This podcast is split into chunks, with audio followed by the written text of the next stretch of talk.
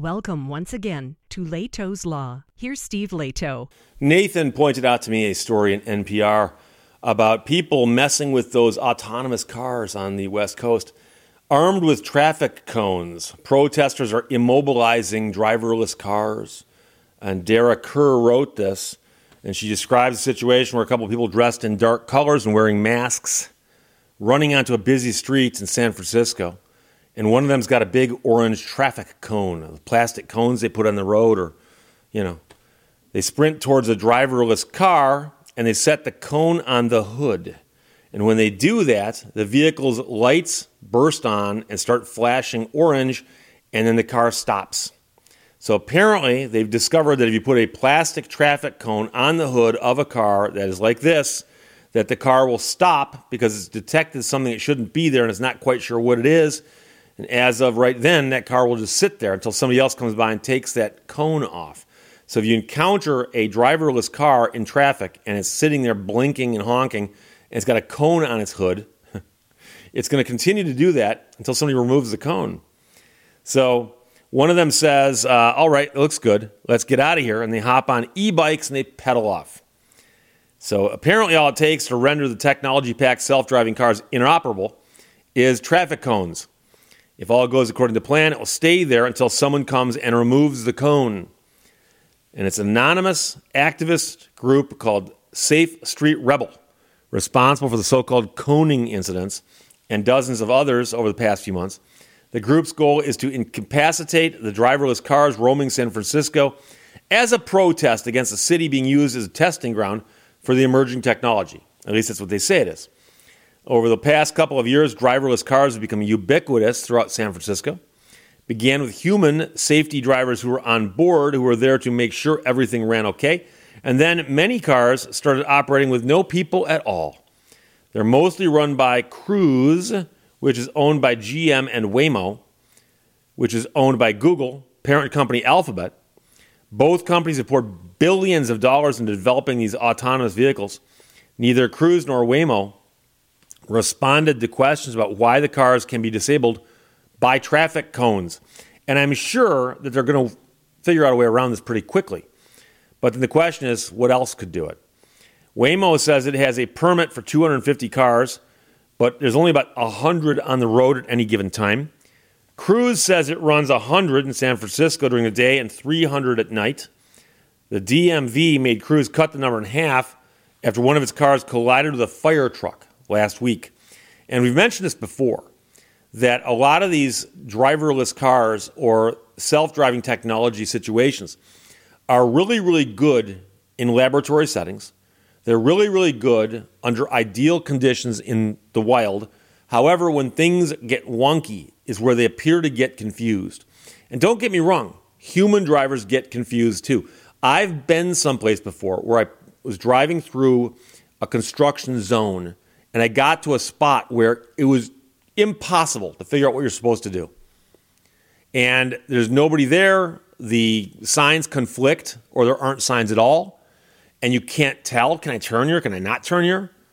And so, if it confuses a human, you can imagine it's going to confuse a driverless car.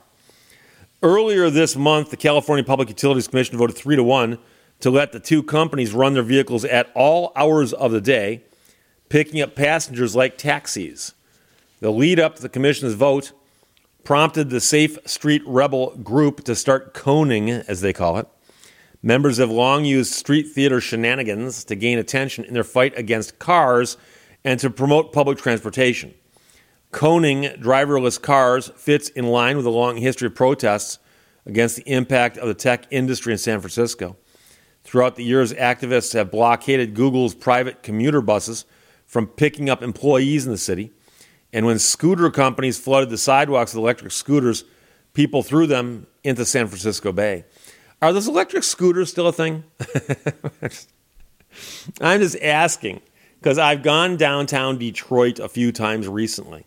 And I remember going downtown and seeing the scooters everywhere, just littered about the sidewalks. And apparently people would just use them and dump them, or, I don't know, drag them along and dump them. But I'd, I'd see them in the weirdest places. And of course, I think they've determined that it's still worth trying to do that, even if the scooters can be picked up and dragged around like that. But I know at one point in time there were three or four different scooter companies all competing with each other.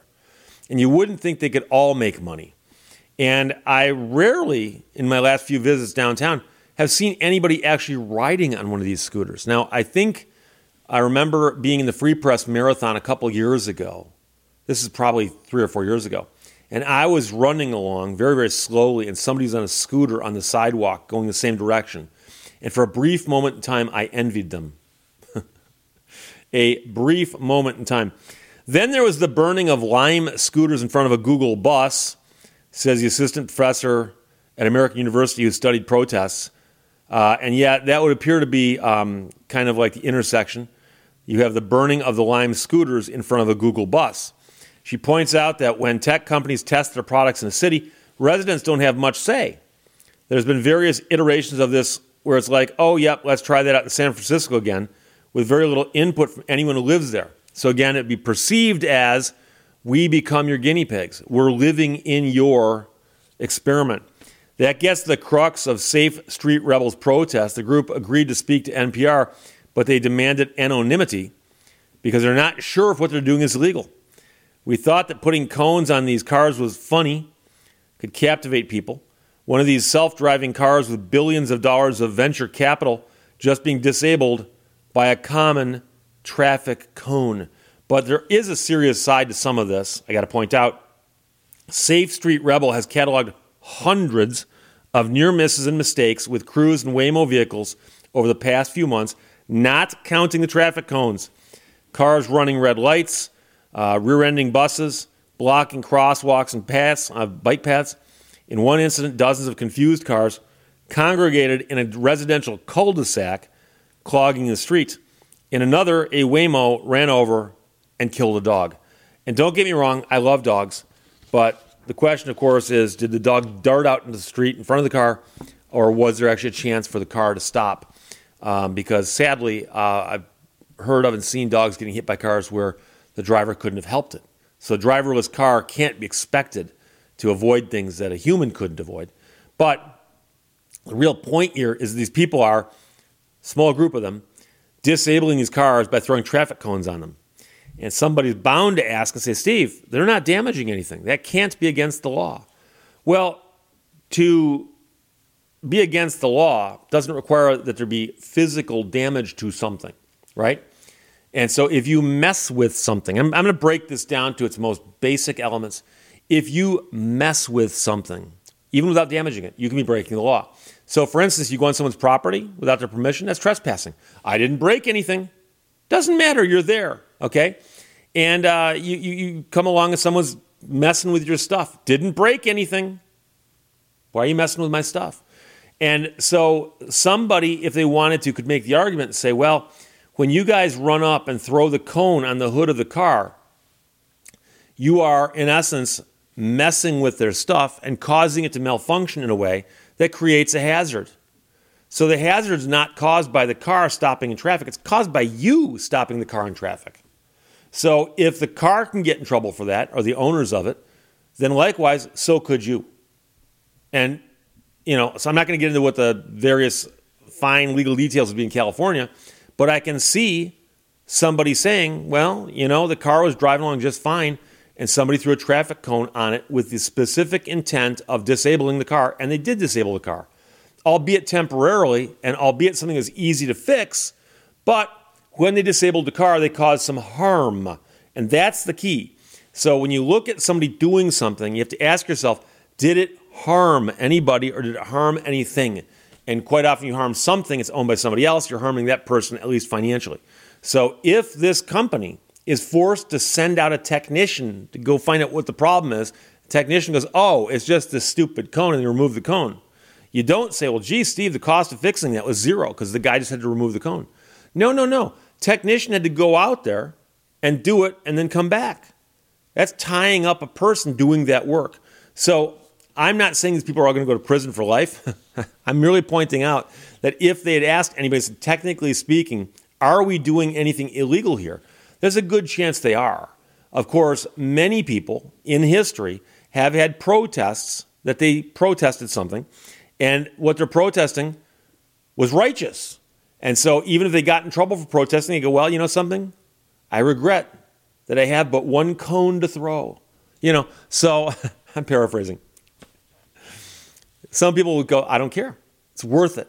Risk, reward, all that stuff. So I understand that, but I'm simply pointing out that technically speaking, technically speaking, somebody could get in trouble for this.